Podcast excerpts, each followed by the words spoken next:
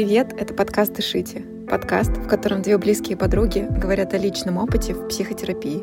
Меня зовут Аня, мне 27 лет, живу в Москве и хожу к терапевту уже 6 лет. А меня зовут Марина, мне 27, я живу в Питере. Уже 6 лет в терапии, и за это время я поняла, что мне интересна и другая сторона, и поэтому сейчас я учусь на психотерапевта. На самом деле мне всегда казалось, что профессия HR специалистов очень близка к психологии. И сегодняшний наш гость Аня, она работает HR-директором в крупной международной компании, подтвердила это. У Ани психологическое образование, и во время выпуска мы говорили о том, как сохранять этот баланс, как не уходить в психологическое консультирование, когда ты работаешь с разными людьми, как быть жесткой на работе и оставлять немножечко человечности в общениях с коллегами повседневности. Также есть достаточно много стереотипов про профессию HR, и сегодня мы об этом тоже поговорили. О том, почему женщин больше в этой профессии, и правда ли, что женский коллектив сотрудниц HR отдела похож на змеиное логово. Об этом узнаем в этом выпуске. Спасибо большое, что отмечаете нас в Инстаграм, поддерживаете нас на Патреоне, слушаете нас и ставите нам сердечки и пишите комментарии. И, конечно же, мы желаем вам приятного прослушивания. Хочу рассказать вам о партнерах нашего сегодняшнего выпуска.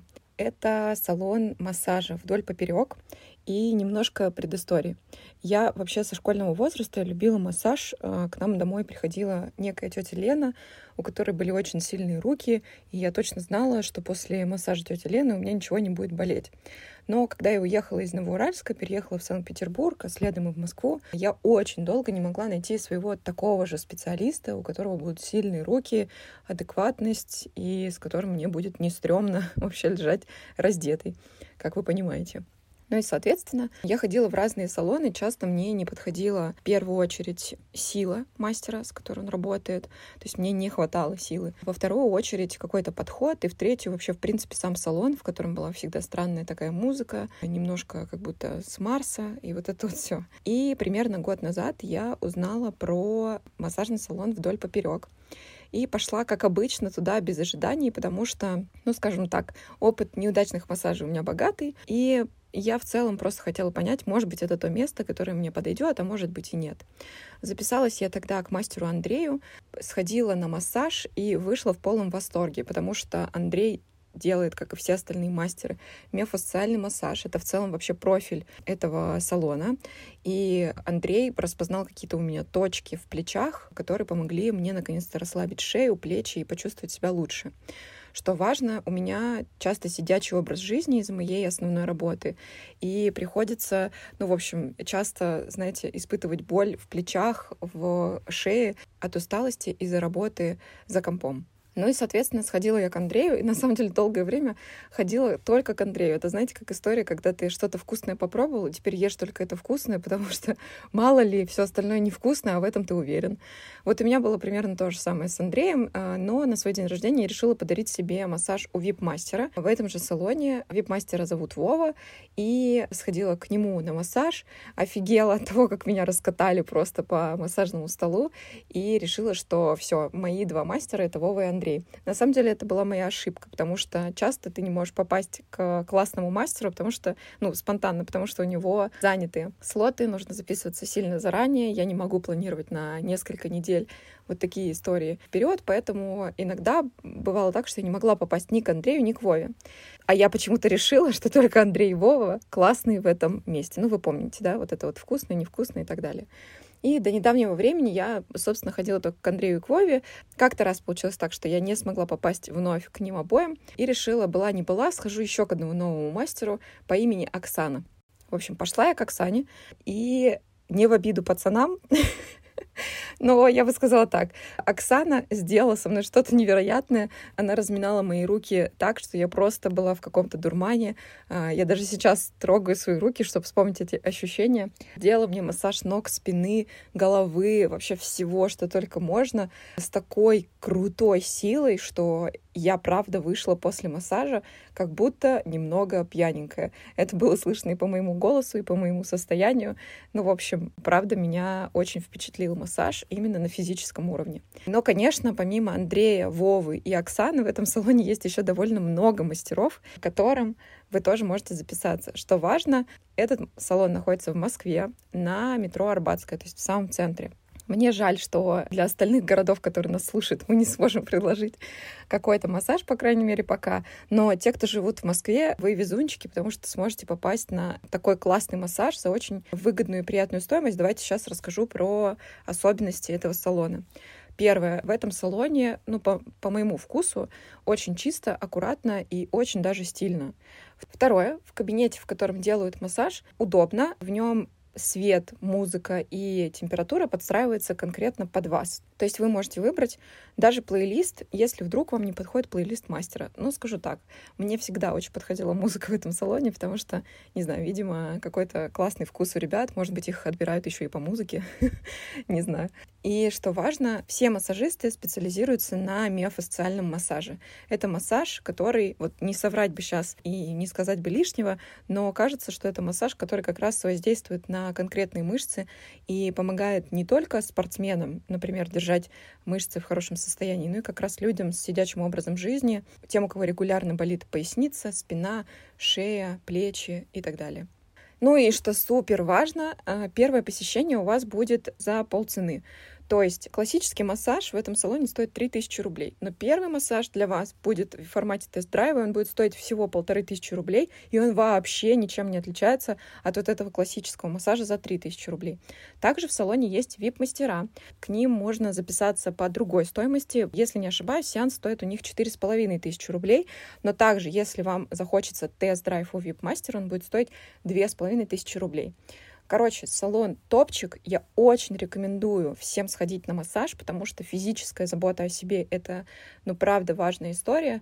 И мне кажется, это такая классная э, тема с подарком самому себе, но не просто, например, на Новый год, а с каким-то регулярным подарком, когда вы себя балуете раз в неделю, раз в две недели массажем, тем более в таком классном месте и с такими, ну, правда, хорошими мастерами. Вот я искренне рекомендую от всего сердца, и, если честно, немного опасаюсь, потому что я и так не могла попасть к Андрею Гвове. Тут еще и сказала про Оксану, хрена с два я потом попаду. Но я думаю, что э, вот эта история с тем, что надо просто попробовать разных мастеров и не бояться, что кто-то из них будет хуже. Я знаю, что, в общем, мастера там проходят очень серьезный отбор, обучение и в общем, если вы попадете кому-либо из этого салона, скорее всего, вы останетесь в полном восторге так же, как и я после этих классных мастеров.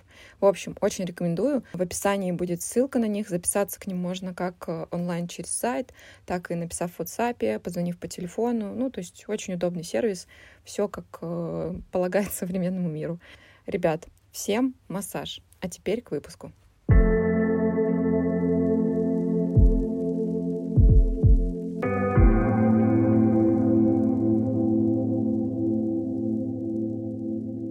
Аня, привет! Самый первый вопрос. Представься, пожалуйста, нашим слушателям. Привет, меня зовут Анна Нежданова. Я являюсь руководителем отдела персонала компании «Рольф», поэтому, наверное, сегодня я с вами. Собственно, и знаком с Аней Орланцевой. Ну и вот. Тогда второй вопрос. Я просто от того, что мы с тобой общаемся и обсуждали это, я знаю, что ты посещаешь психотерапию или посещала. Я об этом хочу спросить позднее. Но сначала вопрос, почему вообще HR как э, вообще ты пришла к этому пути. Плюс ты, ну, довольно необычный, как-то необыч, необычное направление HR. Ты работаешь в компании, которая связана с тачками. Это кон- конкретно, мне кажется, чаще всего воспринимается как такое брутальность и вот это вот все. В общем, как ты пришла к тому, что ты сейчас HR? Ну, я, э, собственно, достаточно, наверное, осознанно пришла к той позиции, где я сейчас нахожусь. Так случилось, что изначально я очень мечтала учиться на историческом там факультете и быть связанной с э, муниципальным управлением и прочее, прочее. Но наша общая знакомая, моя мама, ввиду своей специальности, рекомендовала мне пойти на психфак. Собственно, так нечаянно я оказалась на психфаке, понимая, что заниматься психотерапией я вряд ли буду.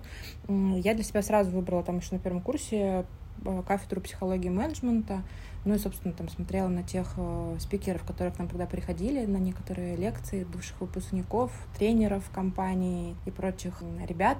И мне казалось, что это так интересно и здорово. И вот я хочу быть так же, как они. И у меня даже есть, ну, я часто эту историю рассказываю всем своим молодым э, сотрудникам. У меня есть где-то пост ВКонтакте на стене, там, году, не знаю, в 12 наверное, я выложила. Там была какая-то статья где-то там, что женщина вот там стала HR-директором в 40 лет. И я там репостнула себе, написала «хочу», также. Вот насколько вот эта осознанность своего выбора, она потом сильно влияет на все, что с тобой происходит в жизни, ну, без шуток. Вот если ты понимаешь, куда ты идешь, то ты очень быстро придешь. Ну, то есть в моей жизни это случилось не в 40, там, слава богу, а в 24, ну, чему я безумно благодарна. Ого, ты в 24 года стала HR-директором? Ну, не, не директором, да, у нас э, ну, там есть HR-директор, который отвечает за 8 тысяч человек, но в моем ведении оказалось, ну, получается, 500 сотрудников, да, в 24 мне было. Обалдеть. Поняла, тетенька из поста? Е, просто woman power. Да-да-да. Очень круто. А, а чем тебе ну, нравится вот эта вся история человеческого вот этого ресурса, управления людьми и так далее? Почему это, как тебе кажется, твое? Ну, давайте тоже разделим. HR, он же разный, да? Ну, это очень важно разделить, потому что у многих HR до сих пор, я там всегда своим тоже сотрудникам привожу пример, у многих HR ассоциируется с, ну, со словом отдел кадров. Я, например, своим сотрудникам запрещаю говорить отдел кадров, привожу яркий пример, что типа в отделе кадров тетеньки такие. Признаков отдела кадров э, нельзя увидеть э, ни у одной из нас, поэтому э, мы отдел персонала. И мы в первую очередь не про кадры, а про персонал. И там некоторые мои руководители парируют, говорят отдел персонажей. Но, в общем, в целом, да. И вот, соответственно, да, в HR все-таки, особенно в российском менталитете, сейчас очень много кадровиков, кто занимается только кадрами. Потом стало модно управление затратами на персонал, да, и мы понимаем это именно как управление затратами на персонал. Не как сделать так, чтобы наши сотрудники приносили больше денег компании, а как сделать так, чтобы мы меньше платили, там, уложиться в наш бюджет. Это тоже там очень популярная такая история в менеджменте. Мне повезло, что конкретно в Рольфе был период когда во главе HR стоял экспат, соответственно, весь HR, он уже такой прозападный, и, собственно, он как раз про людей, про персонал и про то, как сделать так, чтобы люди приносили, ну, давали компании больше. И поэтому, собственно, наверное, я так надолго задержалась, потому что это, ну, действительно вот в, совпало с моим а, видением того, как должен работать там руководитель отдела персонала и, и что он должен делать для, ну, для компании. А у меня еще такой вопрос. Тоже очень часто путают HR и рекрутмент. Ну, вот, то есть, типа, ну, это дело HR, значит, они там набирают и, в общем, адаптируют, и все вот это. Какой у тебя фокус? Или под твоим управлением несколько отделов, которые занимаются? Я начинала свою карьеру именно как рекрутер, и я искренне ну, считаю, что пока ты руками не попробуешь по, по, ну, как бы набирать, то ты не станешь никогда там классным HR-директором, например, да, то есть все-таки и большинство там крутых HR-директоров, которых я знаю, они действительно выросли из рекрутмента. А рекрутмент — это важная часть, потому что и ты будешь классно подбирать, находить класс, ну, как бы классных сотрудников для своей компании, только в одном случае, если ты хорошо понимаешь, как работает бизнес. Ты понимаешь весь бизнес-процесс, да, там и прочее, прочее. Тоже есть вот этот миф, что, ну, там что-то девочка какая-то присутствовала, рекрутер там, ну, там какая-то непонятная что-то мне сказала, и как она вообще может обо мне таком прекрасном профессионале судить. Но я там своим, например, рекрутерам всегда говорю о том, что мы в первую очередь про мотивацию. И это самое важное вообще найти мотивацию человека. Если мы нашли правильную мотивацию, там выявили ее и поняли, подходит ли она нашей компании, значит там дальше все, что касается hard skills, это вообще очень легко. Наша главная задача там понять вот там по soft skills он нам подходит в нашу команду или нет. Э, это сложно. Это тоже там умеют далеко не все. И там то, что я вижу, например, на рынке труда, ну, прям очень грустно от того, что там многие даже рекрутеры действительно этого не понимают. Вот у них там есть там список вопросов из книжки Светланы Ивановой про рекрутмент, и они фигачат их. А есть же много других крутых книжек, ну, как бы вы просто почитайте и узнаете, что там есть еще. Поэтому э, я выросла из рекрутмента, соответственно, в моем ведении сейчас абсолютно точно находится ответственность за обеспечение персоналом бизнеса, в том числе это затраты на персонал. Действительно, я считаю, что это самый важный блок, но опять-таки не просто ну, там, сделать так, чтобы мы платили оптимально, но и сделать так, чтобы сотрудники так сильно хорошо зарабатывали, для компании, чтобы мы потом могли им платить там достойную заработную плату. Все, что касается, короче, компенсаций, э, тоже находится в моем ведении. Ну, безусловно, там э, все, что касается легальности этого дела, да, все, что касается юридических вопросов кадрового делопроизводства, ну и все HR-процессы, вплоть до, не знаю, там, организации праздников, адаптации, все, что, что есть. И, в принципе, я бы назвала все-таки, всегда говорю что, о том, что HR — это там отдел поддержки бизнеса ну, вот любой вопрос, который бизнес э, может задать, значит, э, он там может решен быть с помощью HR. Я на, на 100% погружена в бизнес, я там доставляю своих э, сотрудников это делать, погружаться в бизнес. Поэтому завтра скажут пойти продавать, пойду продам. Ну, как бы легко, ну, понимая, как это устроено. Не потому, что я там не заняться нечем. Чем больше я понимаю про процесс, тем эффективнее потом будет, тем больше мы заработаем просто.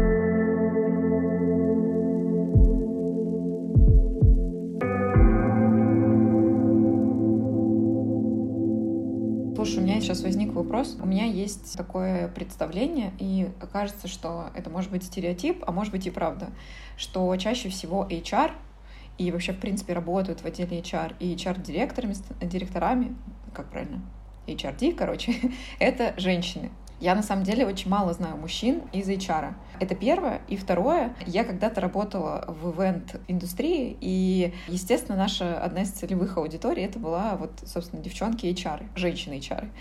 Но точно помню, что мы внутри для себя так ну, воспринимали, и что в целом как-то на рынке так ходило такое мнение, что HR часто стервозные такие девки потому что очень претенциозный, очень почему-то, если ты появишься на какой-нибудь э, конференции, где куча HR, все такие э, очень сильно деловые, очень сильно важные, и вот это вот все. Короче говоря, есть первое представление, что чаще всего HR это девушки, а второе представление, что чаще всего HR, ну, либо воспринимаются так, либо позиционируют себя очень как-то претенциозно. Вот что ты насчет этого думаешь? Но это не миф. Давай. Э, если говорить про женщин, действительно так случилось просто, ну, исторически пока что у нас эта профессия действительно ассоциируется с отделом кадров, и ты заходишь, там тетеньки сидят, правда, ну, как бы. И пока все-таки, ну, должно пройти какое-то время, я думаю, еще лет пять, чтобы в профессии появилось больше мужчин. Но, тем не менее, если мы говорим, например, про IT-компании, про какие-то компании, где ну, SEO сравнительно молодые, там есть уже мальчики-рекрутеры в том числе, да, и насколько я вот, ну, там тоже вижу мальчиков-рекрутеров, у них классно это получается, им очень легко как раз тоже задавать вопросы, они там иногда лучше чувствуют. У меня там вот есть, например, прекрасный опыт, э, тоже наш приятель, он сейчас перешел там после долгой деятельности в другой сфере, перешел в рекрутмент, и у него вообще супер классно получается там закрывать айтишников, хотя это, ну, безумно сложная история. Поэтому, ну, как бы, я надеюсь, что рынок поменяется. Плюс, с одной стороны, это вот там вроде бы молодеет, да, и появляются мальчики, а с другой стороны, есть архаизм есть очень много мужчин. Раньше отдел кадров, он тоже ассоциировался с тем, что это там, знаете, какой-то безопасник должен сидеть во главе, бывший военный какой-нибудь, который э, проверяет документы. И это тоже осталось. Вы не поверите, но я иногда даже наталкиваюсь на эти резюме, они, ну, там, в поисках работы, вот эти мужчины, там, 50 лет, да, они ищут работу, и им нужно искать работу, там, понятно. Но, конечно, это там дру- дру- вообще другое представление, это про отдел кадров, опять-таки. Поэтому да, ну как бы в профессии остаются пока в основном в большей степени девушки. И опять-таки, например, я вот рассматривала вариант взять в качестве рекрутера молодого человека, но я как представила, что он попадет в царство семи женщин, которые ежедневно разговаривают на всякие разные темы. Ну, мне просто жалко его как-то стало. Я еще его не нашла, а мне его уже стало жалко, поэтому, ну, это тоже влияет, конечно же, на дальнейшее развитие. Это как бы ну, не самое легкое дело там в женском коллективе быть одному молодому человеку. Хотя там в большей степени, опять-таки, из-за специфики бизнеса наш коллектив-то мужской, и, в принципе, ну, можно было бы попробовать. Но что-то я не рискнула пока. Можно я тебя перебью? Вот я работала сама в женском коллективе, и вот ты сейчас сказала, что жен... в женском коллективе, чисто женском, довольно сложно работать. И правда, есть такие байки про то, что в женском коллективе, как в змеиной какой-то пещере, где все время какие-то штуки. Ты вот не про это? Нет, нет, мальчишки, давайте мальчики, ну, сплетничают, этот факт уже как бы достоверно доказанный, мальчики сплетничают сильно больше, и они э, более агрессивны иногда бывают в своих сплетнях э, с точки зрения комментариев, ну, они более колки у них, да, девочки все таки как бы, ну, там, как в силу своего эмоционального интеллекта лучше чувствуют границы какие-то. Мальчики более дерзко это делают, и опять-таки вот я работаю с, с мужчинами, поверьте, это...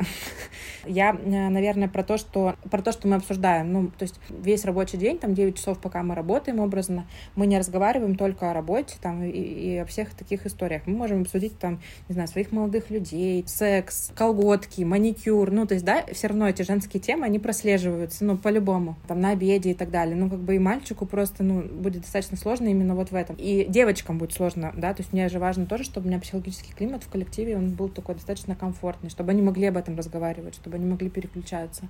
Но ты же не будешь при мальчике уже там про колготки рассказывать, сидеть, поэтому я, наверное, вот про это в большей степени. Ну да, поняла, согласна. Тогда и твое мнение про стервозность интересно. Ну, это тоже важно. HR, он же про политику, ну, как бы вот хороший HR. Ну, то есть в любой большой организации всегда будет очень много политики, да и в маленькой тоже. Так или иначе, вот это вот, ну, возникают эти трения. Я слушала как раз у Курпатова, была очень интересная история на, эту, на этот счет относительно того, что если сотрудники не загружены работой, они начинают заниматься сплетнями, ну вот обсуждениями, интригами и всем э, вот этим вот. И если вы замечаете, что у вас в коллективе вот так, то вы как бы просто добавьте сотрудникам больше работы, и у них все как бы это затихнет. Но HR — это же в большей степени про политику. Ну, то есть, например, я там со своим директором провожу какое-то время, обсуждая, как нам лучше стратегически выстроить свое поведение так, чтобы там, ну, прийти к определенному результату, да. И, конечно, ну, ты в таких моментах обрастаешь броней я там всегда тоже своим приятелям на работе говорю, что у меня раздвоение личности такое. Есть Аня Нежданова, а есть, ну, там, Анна Нежданова, как э, HR. И, ну, в общем и целом, если мы говорим про рабочий вопрос, то всегда выиграет Анна Нежданова. И, может быть, Анна Нежданова не очень будет разделять ее решение, оно будет казаться, там, черствым, каким-то еще, но, ты, ну, это твоя роль ты должна, ну, как бы ты ее выбрала, ну, и будь добра вставать, там, не знаю, идти, увольнять людей, как бы, потому что это твоя работа. Ну, поэтому там им будет больно, ты будешь из этого переживать, как Аня Нежданова. Но, тем не менее, как а, хороший HR, ты должна там это легко сделать. Поэтому случается такое. Когда я немножечко борюсь со своими ценностями. Поэтому, да, ты становишься просто, ну, может быть, более черствой, с одной стороны, и поэтому не надменность такая, знаешь, прагматичность, что ли, какая-то появляется. Ну, то есть ты уже понимаешь, что как бы что ты можешь, чего ты не можешь. И то же самое там про людей. Я, например, не переношу, когда люди плохо делают свою работу. Ну, я сама хорошо делаю свою работу, и у меня, в принципе, есть там перфекционизм как таковой. И если люди плохо делают свою работу, ну, я там в очередной раз говорю им о том, что нужно не забывать, с кем они имеют дело. Моя задача в том числе выстроить бизнес-процесс процесс так, чтобы он работал. Если я чувствую, что кто-то плохо делает свою работу, значит, бизнес-процесс целиком не работает, да, как, как нужно. Ну, это же тоже моя как бы роль, значит, допилить его. Я обязательно дам обратную связь. Ну, для кого-то это покажется там змеиной какой-то выходкой, да, почему она там себя так дерзко ведет. А я как бы, ну, не, не потому, что я конкретно к человеку имею претензии. Я как профессионал имею претензии. Как профессионал, выполняя свою работу, даю обратную связь. Но она, конечно, не всегда бывает позитивной. HR всегда берут на сложные разговоры какие-то, и, конечно, HR будет ассоциироваться с каким-то гневным человеком, а, который вот пришел э, сообщать плохие новости. Про стервозность я поняла. В целом, да, действительно логично, что когда ты, тебе приходится увольнять людей или давать довольно жесткую обратную связь, так или иначе, ты все равно ну, такой строгий человечек, который не гладит по головке. Негативный герой, да. Да. Да, вот как раз вопрос связан с этим, с тем, что такой вот ореол приобретаешь, и как тебе с этим вообще сейчас, и как было в начале. Потому что я тоже очень много сталкиваюсь с тем, что ну, вот такой образ э, жесткого профессионала, который очень четко делает свои обязанности. Да, приходится иногда выбирать нечеловеческий какой-то подход, да, там не жалеть всех в, э, как бы на плече, там гладить сопли, вытирать и так далее. И ты сама сказала, что у тебя как будто есть две Ани. Вот как они уживаются и связано ли это с тем, что ты в итоге пошла на психотерапию? Вот как раз, собственно, наверное, первый мой поход осознанный уже был именно по этому поводу, потому что у меня там случился достаточно сложный кейс, который тоже там 25 лет вообще, в принципе, сложно э, реализовать. И это был мой первый поход к психотерапевту именно в качестве, там, ну, запросом был рабочий вопрос, когда э, достаточно сложно это было. У нас такой был интересный период тоже в компании, и это было достаточно сложно, это был там 19 год, и у меня отработала психосоматика сильно, и после этого я тоже пошла к психологу, ну, там, уже во второй раз, потому что я как бы сначала что-то не поняла, что это, ну, то есть я поняла, что это психосоматика и прочее, но не поняла, что надо это отработать, и это был вот второй уже осознанный заход. Сейчас вот третий у меня случается, мне кажется.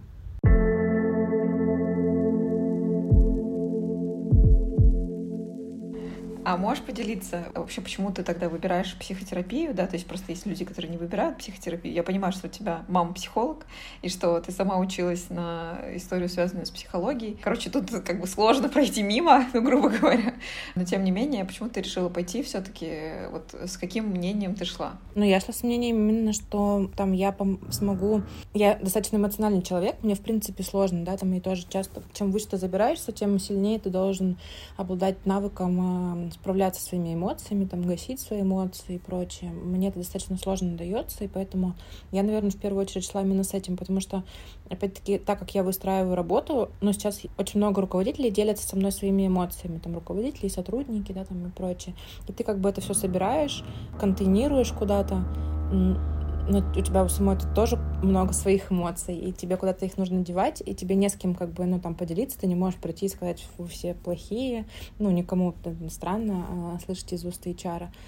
Э, хотя иногда и сейчас у меня есть там, куда мне так сходить, но, но, но в любом случае ты очень много контейнируешь, и надо с этим что-то делать. Мы буквально вот спросила, мы буквально в четверг с моим директором обсуждали этот вопрос. Я говорю, у меня настолько сейчас, ну, ковид начался, вся эта история, я говорю, я настолько не справляюсь с эмоциями, у меня настолько много всего происходит, что я, ну, не вывожу уже просто. Я подумаю, что я, ну, к психологу сейчас пойду.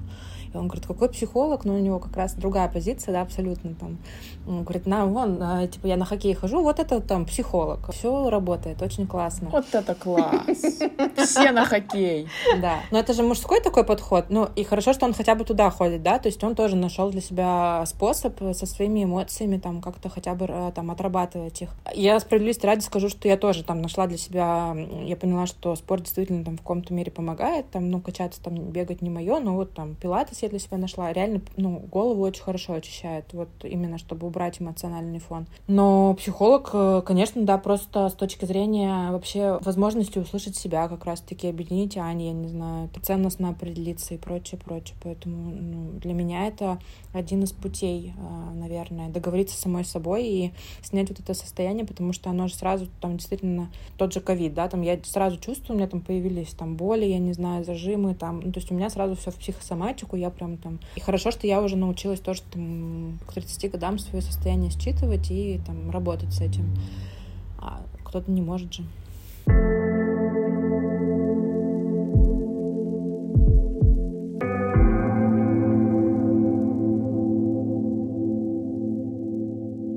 Ты знаешь, у меня возник вопрос. В корпоративной культуре не зашито наличие корпоративного психолога. Я правильно поняла? То есть все, что, с чем приходят, с какими эмоциями сотрудники, они все приходят в HR и в большинстве степени к тебе. Ну давайте, а вообще сотрудники приходят с эмоциями в курилку. Ага, ага ну а, да. Я, вот это, это был мой первый инсайт, и, соответственно, я там для себя ну, давно этот путь открыла, ну, максимум сделала для того, чтобы сотрудники шли ко мне, там, к моим, к моим подчиненным, да, и прочее. Потому что ты в этот момент действительно можешь ему помочь, опять-таки, там, стать, не знаю, продуктивнее, не перегореть, не уволиться, ну и прочее, прочее, да, это там одна из, ну, на мой взгляд, тоже ролей. А, было бы здорово иметь своего штатного психолога, с одной стороны, с другой стороны, ну, в стране, где культура похода к психологу, там, да, психотерапия, она пока все-таки находится под вопросом. Это сейчас становится, мы буквально недавно с подружками тоже обсуждали, когда мы учились, это было, ну, то есть мы, почему я не хотела быть психотерапевтом, потому что ну, это была профессия без денег. Всем было понятно, что да, это там нужно, но все понимали, что денег там нет. И вот сейчас там, ну, я вижу, что появляется, во-первых, спрос, во-вторых, ну, как бы появляется стоимость и ценность этого продукта, этой услуги. Десять лет назад ее просто не было, она отсутствовала как таковая. Соответственно, то же самое с корпоративными психологами. Ну, ну, я просто прям не представляю, чтобы мои сотрудники, даже если у нас появится психолог, пошли к корпоративному психологу там есть какие-то проблемы, все знают, что там у меня есть психологическое образование, там у нас еще у двух сотрудниц у меня есть психологическое образование, они могут прийти за рекомендацией, кому идти, недавно было два запроса, там у нас панические атаки, что делать? Ну, типа, ребят, идти к психологу. Нет, а можно как-то без психолога?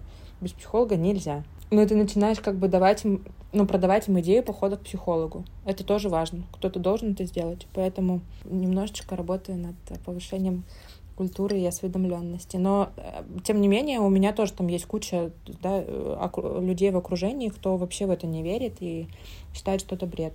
Слушай, у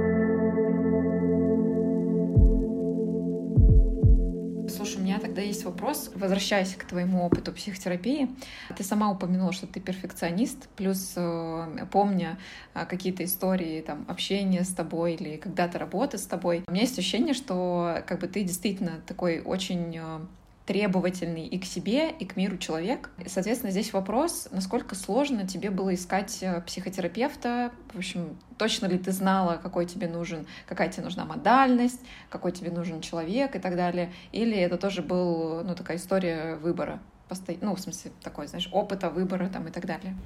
Я могу тебе сказать, что мне иногда, конечно, жаль э, девчонок, которые со мной работают, с одной стороны. С другой стороны, так случилось, что у нас была там тоже сотрудница в нашей команде, она пришла в другую команду, она мне дала такую классную обратную связь, она говорит, тебе, э, я, говорит, иногда обижалась на тебя, когда ты напросил нас сделать какую-то ерунду, ну, как мне казалось. Я думала, господи, ну зачем она это просит? Ну вот это же никому не нужно. Говорит, сейчас я понимаю, что ты ну, в сравнении, да, там а, пыталась выстроить классную сеть ресторанов против шаурмячных. Конечно, все приходит в сравнении, но я там вот уже тоже с опытом а, просто начинаю объяснять, зачем я это прошу. Это очень важно, чтобы сотрудники понимали и разделяли твои взгляды. Я вот там, ну, как бы прошу и пытаюсь объяснить все-таки, дать э, человеку понимание, почему я там, ну, вижу это так или и, и, а не иначе, почему я прошу сделать это там на очень высоком уровне и прочее, прочее. Не знаю, там центр оценки, да, там ассессмент центр. Можно сделать его очень по-разному, но я прошу, чтобы у нас идеально были распечатаны тетрадки, у всех лежали ручки, приготовлена была заранее водичка и прочее, прочее. Ну, такие мелочи про сервис, да. Ну, типа, вот если ты делаешь, то делай хорошо, или не надо делать никак, да, это мой девиз. Но, наверное, он мне все-таки вообще помогает. Вот и в, ну, в карьере, э, и в бизнесе а, это качество, оно точно очень сильно помогает. Не будь у меня этого качества, наверное, ну, все бы сложилось сильно иначе, поэтому я там понимаю, откуда это растет, да, там я это все разобрала. Сказать, что мне это мешает, нет. А вот э, в поиске психотерапевта тебе вот эта требовательность, она у тебя как-то в этой стороне проявлялась? Ну, условно, там, ты очень долго искала, например. Мы же с тобой, да, по-моему, обсуждали, что у меня был не очень, да, удачный первый опыт, и вроде бы мне было комфортно там с, с терапевтом, но видя его какие-то конкретные ошибки в работе со мной, я там предпочла на наши отношения разорвать, причем там, ну, идя вот прям как самый, э, согласно книжкам, самый плохой пациент, но тем не менее, да, там. И когда я искала там уже следующего психотерапевта, конечно, для меня важно было там, ну, весь бэкграунд я вообще исследовала, прежде чем туда пойти. И, собственно, ну, и, и когда я пришла, я получила то качество, ну, которое мне нужно было, поэтому, да, я очень осознанно, конечно, там к этому отношусь. А можешь раскрыть для слушателей, если тебе это окей? У нас просто возникал вопрос у слушателей, как понять, что тебе психотерапевт не подходит. И у тебя как раз есть опыт э, ну, того, что ты поняла, что тебе не ок. А можешь сказать, из-за чего и как ты это поняла? Но там был конкретный, конкретная ситуация была с нарушением границ. Так случилось, что психотерапевта порекомендовал мне на тот мой молодой человек, и я почему-то его послушалась и пошла к нему. Как выяснилось позже, этого психотерапевта моему молодому человеку порекомендовала его бывшая девушка, потому что психотерапевт был приятель этой девушки. Ну, короче, вот на какой-то там из консультаций психотерапевт мне это проговорил. Интересно. И, ну, это вообще ужас, короче. Хотя, ну, как бы, с другой стороны, он так это проговорил, ну, мягонько. То есть, как бы, я не сразу даже поняла. Ну, то есть я еще там несколько консультаций проходила, и потом поняла, что как бы пока мы обсуждали работу, это было окей. А, ну, ты не можешь там, да, работу обсуждать, не затрагивая там личную жизнь. Ну, ты в любом случае туда перескочишь. И как только мы эту тему затронули, он как бы мне это выдал.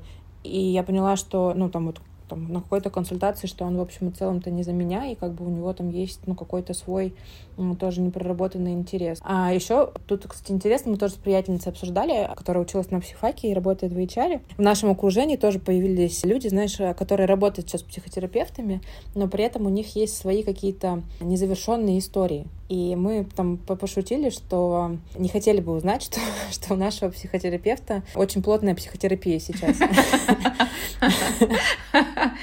Ну, не просто как бы какая-то тьюторская работа, где там а, супервизия, где там ну, разбираются какие-то кейсы в работе, а где реально идет а, очень плотная работа с психотерапевтом в части личностной какой-то работы. А как это узнать? Ну, никак. То есть, да, вот мы знаем, потому что мы там приятельствуем. А как ты это по-другому узнаешь? Сейчас все будут искать, кто там у меня в психологах в друзьях, чтобы вычислить.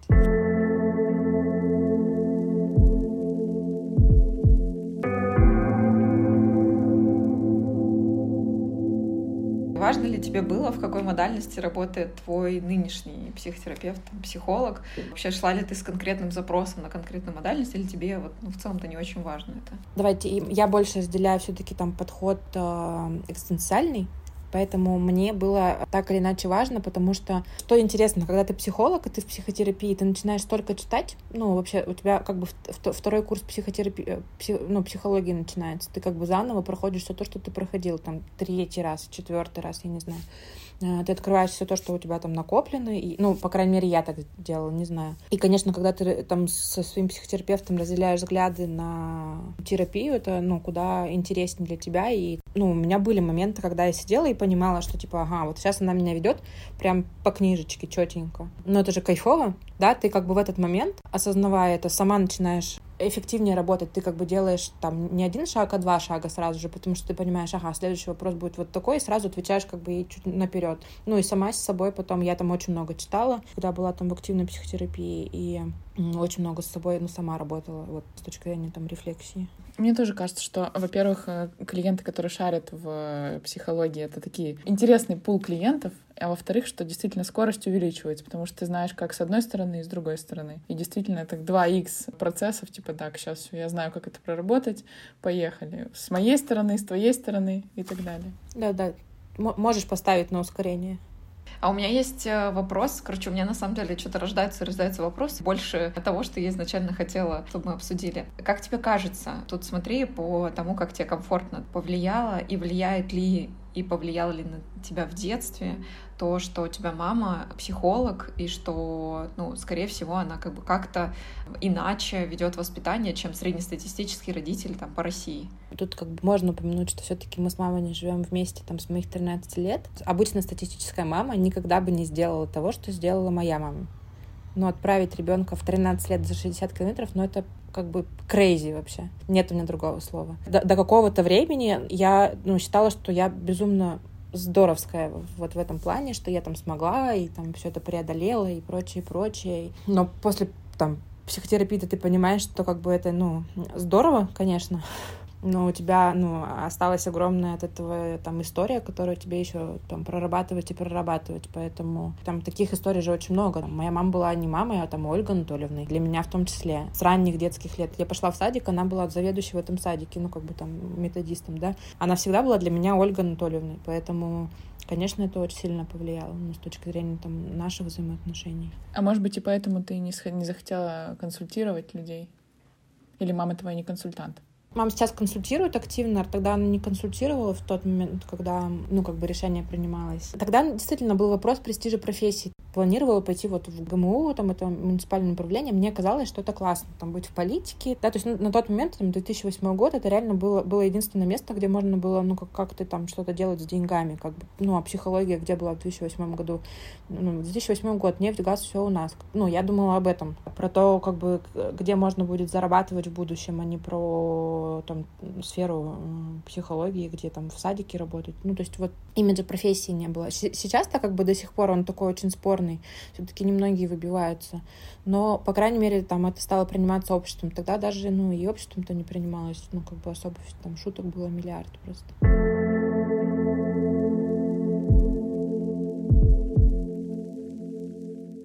Слушай, у меня вопрос уже больше в сторону такое сочетания твоего опыта в HR и твоего опыта в терапии. Если я не ошибаюсь, ты занимаешься в том числе консультированием на тему карьеры, правильно? Вот э, как это правильно? Ты просто консультант по карьерному развитию, правильно? куратор, да. Опытным путем э, нашла ребят из проекта, э, заинтересовалась, э, потому что их взгляды на HR совпадают с моими. У нас действительно там низкая культура, опять-таки, не только психологии, но и HR в стране. И я подумала, что, ну, в общем и целом, я готова выступить в роли того, кто будет нести в массы Э, свет на профессию. Ввиду того, что проект больше а, заточен под IT-специальности, digital, там, маркетинг и прочее, я не предполагала, что ну, на меня будет спрос, давайте так назовем, потому что я все-таки из, продаж, да, в большей степени, как HR, и там, установила самую низкую планку э, стоимости своего часа для того, чтобы попробовать. Так у меня было такое количество большое заявок, видимо, ну, там, во-первых, стоимость привлекла, во-вторых, ну, не знаю, что еще. Вообще, в принципе, насколько я понимаю, проект пользуется популярностью, что я прям две недели активно, ну, занималась вот карьерными так называемыми консультациями. И по правилам проекта ты должен оказать вот карьерную консультацию. Приходит человек с, там, с, не знаю, с запросом написать резюме. Вот ты, вы как бы должны, ну, час разговаривать про резюме, не углубляясь там в коучинг и и же с ними, да, потому что там у некоторых кураторов нет образования. Но у меня пока в первой консультации всегда заканчиваются домашним заданием, а чего ты хочешь. Ну, потому что вот сто процентов э, с кем я общалась, не могут сформулировать базовую, ну, то есть как ты можешь писать резюме там или, ну, смотреть, а какую работу мне найти, если ты не можешь сказать мне, чего ты хочешь вообще.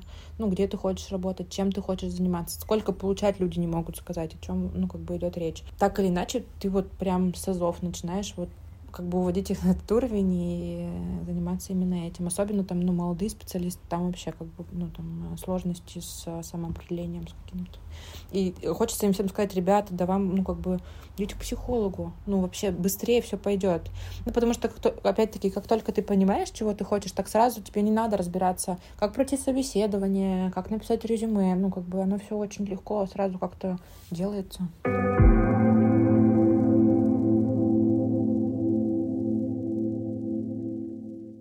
Вот я как раз про это и хотела спросить, что можешь сказать какие-то самые частые, ну, я не знаю, что это правильно назвать, запреты или установки, которые понятно, что нужно просто проработать с психологом, которые, очевидно, мешают тебе в карьере, да, в принципе, в самоопределении, что ты хочешь делать. Какие вот самые частые наблюдения твои, с чем ты сталкиваешься? Ну, у меня тоже очень большая доля все-таки молодых сотрудников в компании, да, там у нас есть э, стартовые позиции, их достаточно много, и ребята самые разные, э, у них у всех разная там степень осознанности. Я сама когда-то прочитала там уже в, будучи там в осознанном возрасте, имея свой карьерный путь, книжку «Важные годы». Я вот прям, мне кажется, ну, готова каждому молодому специалисту рекомендовать ее прочитать. Она как раз про то, что тебе надо понять, что если ты не определишься, ничего не получится. Вот это самое первое, что я там всем, э, ну, как бы разбираю. А дальше... Ну, это тоже особенность поколения там Z, так называемое. Им сложно... Э, настолько много выбора, настолько много альтернатив, что им сложно сфокусироваться, ну, как-то сузить э, количество альтернатив. И вот дальше, ну, я там, э, как HR, все-таки вижу, что нужно помочь человеку сузиться хотя бы, ну, то есть сферу выбрать. И вот со своими сотрудниками я там пытаюсь в эту область хотя бы, ну, там, дойти э, в сторону сужения области.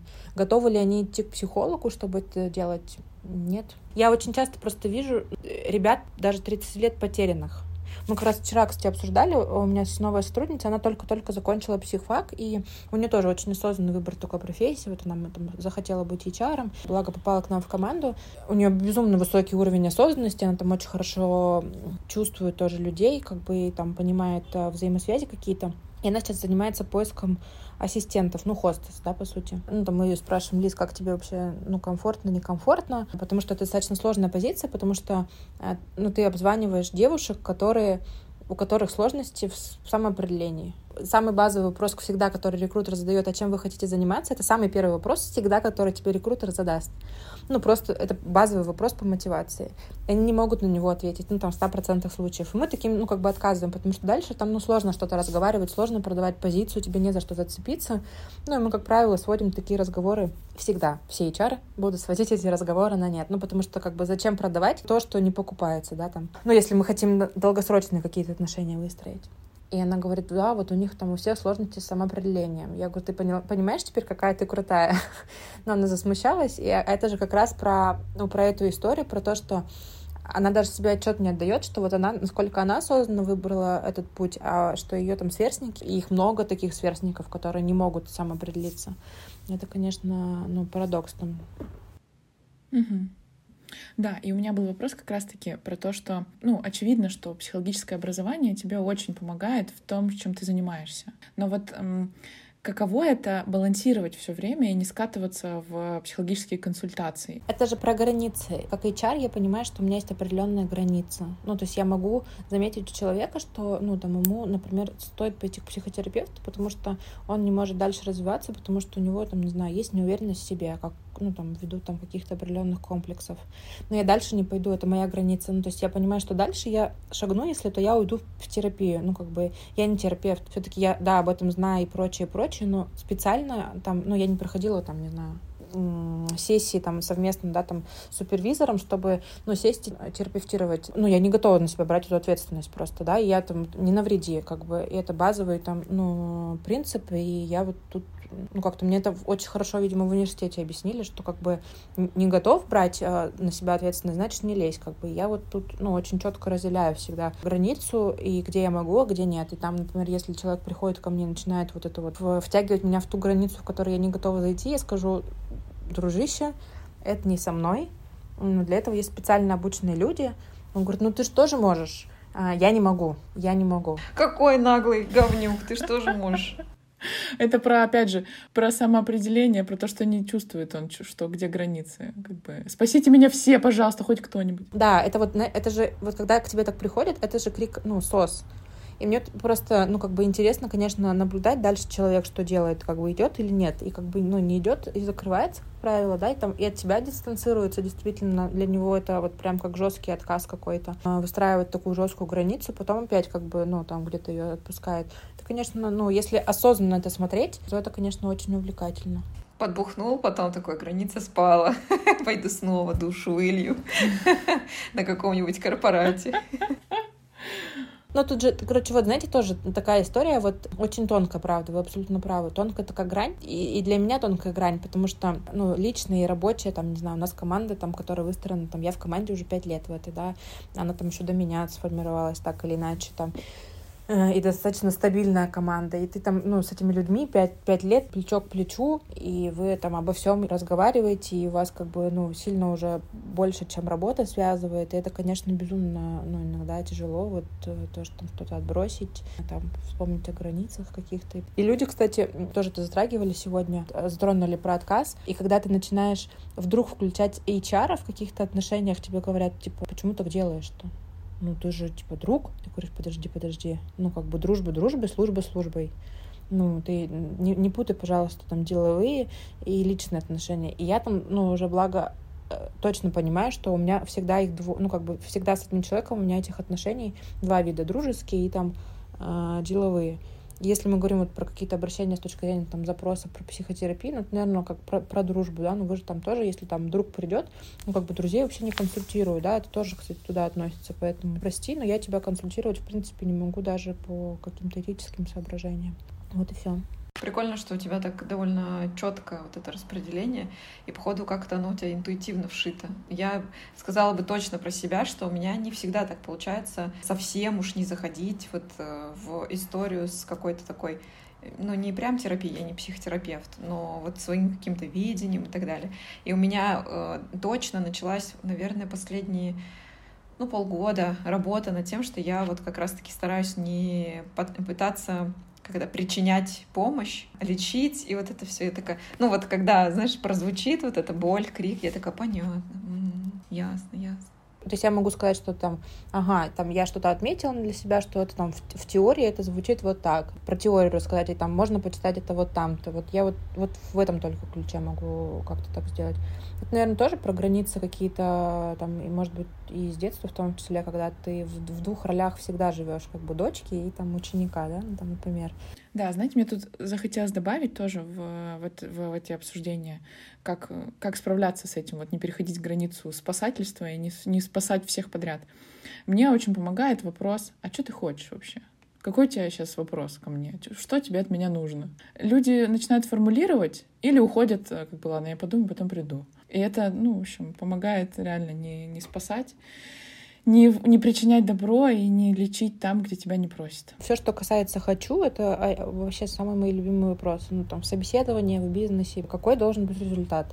ты мне скажи, ну, как бы прям, потому что очень много, опять-таки, мы работаем все-таки с продажниками в большей степени, они же вообще очень там витиевато могут идти туда, куда хотят идти, и этот вопрос, он самый, ну, такой, он очень прямолинейный, он, да, обескураживает людей, конечно, но давайте, никто еще мне в отношениях из-за этого просто, ну, в каких-то не отказал, а, но он очень тебе позволяет быстро прийти туда, куда нужно прийти, вот без всяких этих долгих заходов.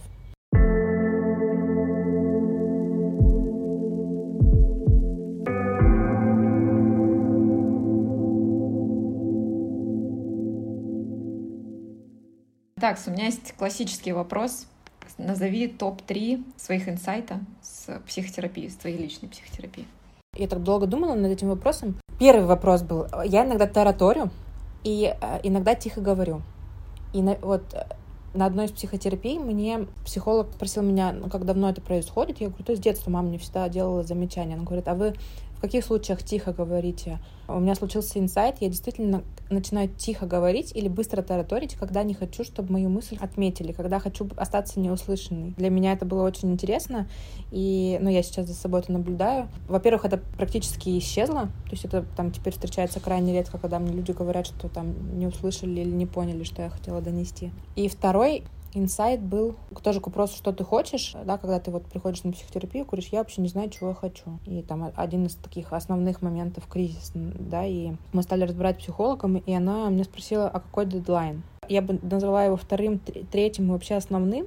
Я очень теперь тоже часто вопрос использую, потому что дальше вот хотелки, когда ты начинаешь, ну, там, примерно думать о них, э, не знаю, ну, базовые какие-то там, какой дедлайн, там, чтобы ты стал, там, не знаю, руководителем, какой дедлайн там замуж выйти, какой дедлайн родить там. И тут ты понимаешь, что как бы вот это я хочу вот тогда-то, вот это вот тогда, ну то есть все сразу быстро как-то нарисовывается, то есть вот этот вопрос про какой дедлайн, он вообще просто э, мой любимый теперь вопрос, и я тоже там его и в бизнесе часто использую. Ты сразу можешь и себя как бы сориентировать вообще важно, не важно это, там срочно, не срочно, гениальный вопрос.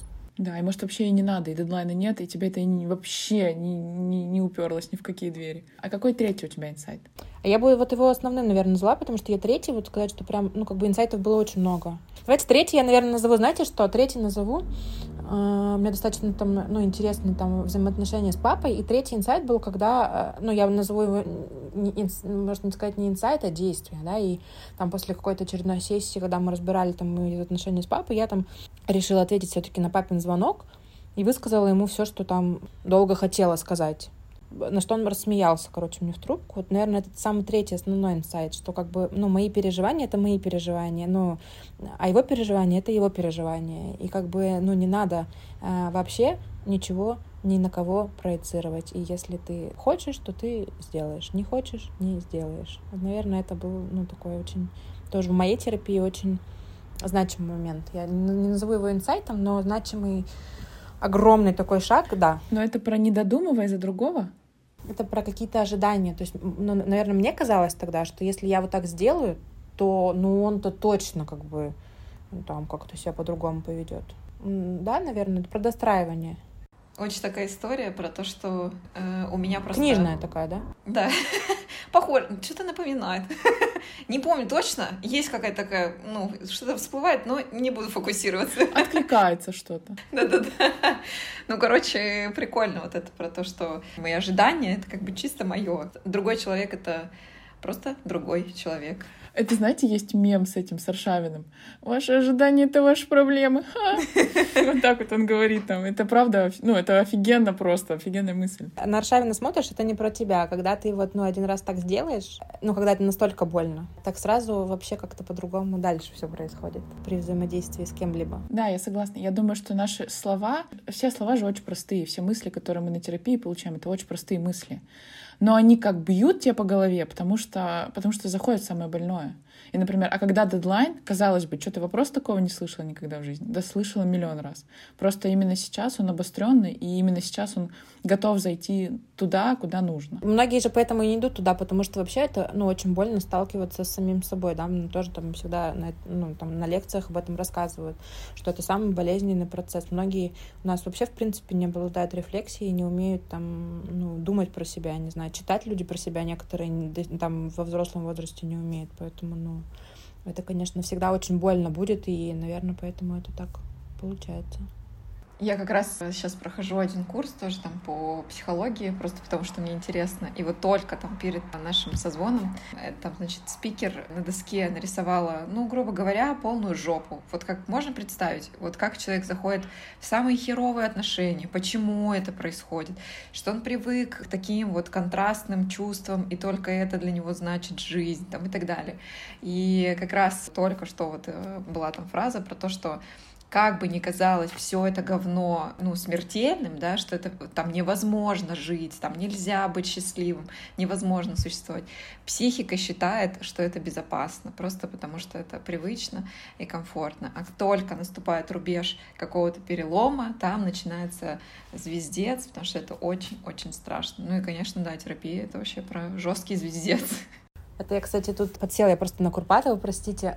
Он тоже рассказывал очень классный пример про панические атаки, тоже актуально, потому что, мне кажется, сейчас только там ленивый не испытывал панических атак. Он сказал, что когда вас настигает паническая атака, первое, о чем вы должны подумать, это о том, что умереть самому не получится что ваш организм, он как бы не даст вам умереть. Ну, то есть вам кажется при панической атаке, что вы умираете, правда? Ну, там все, все состояние о том, что все, сейчас я вот, сейчас я задохнусь, там и прочее, прочее.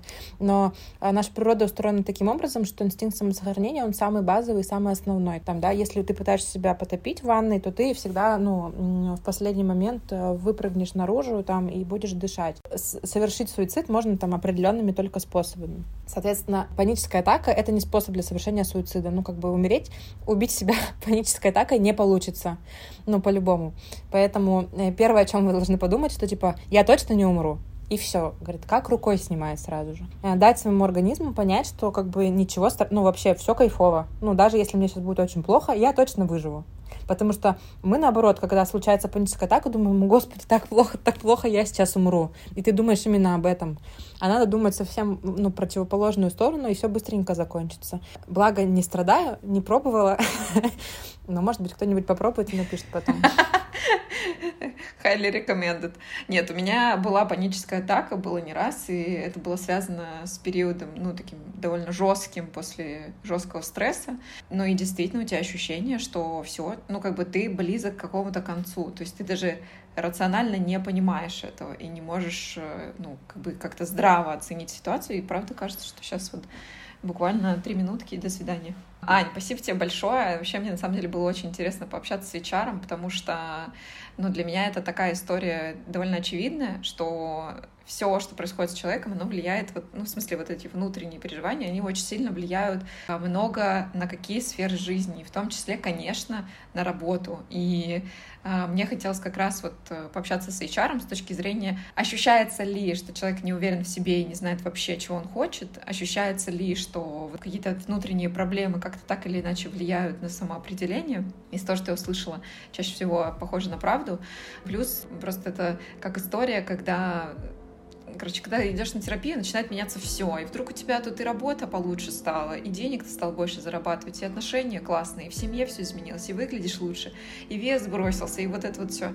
Но, как бы, чтобы пойти, в общем, людям надо много причин найти и убедиться, что это действительно работает. Короче, круто, что ты как эксперт с области HR и свою точку зрения рассказала. За это спасибо тебе большое.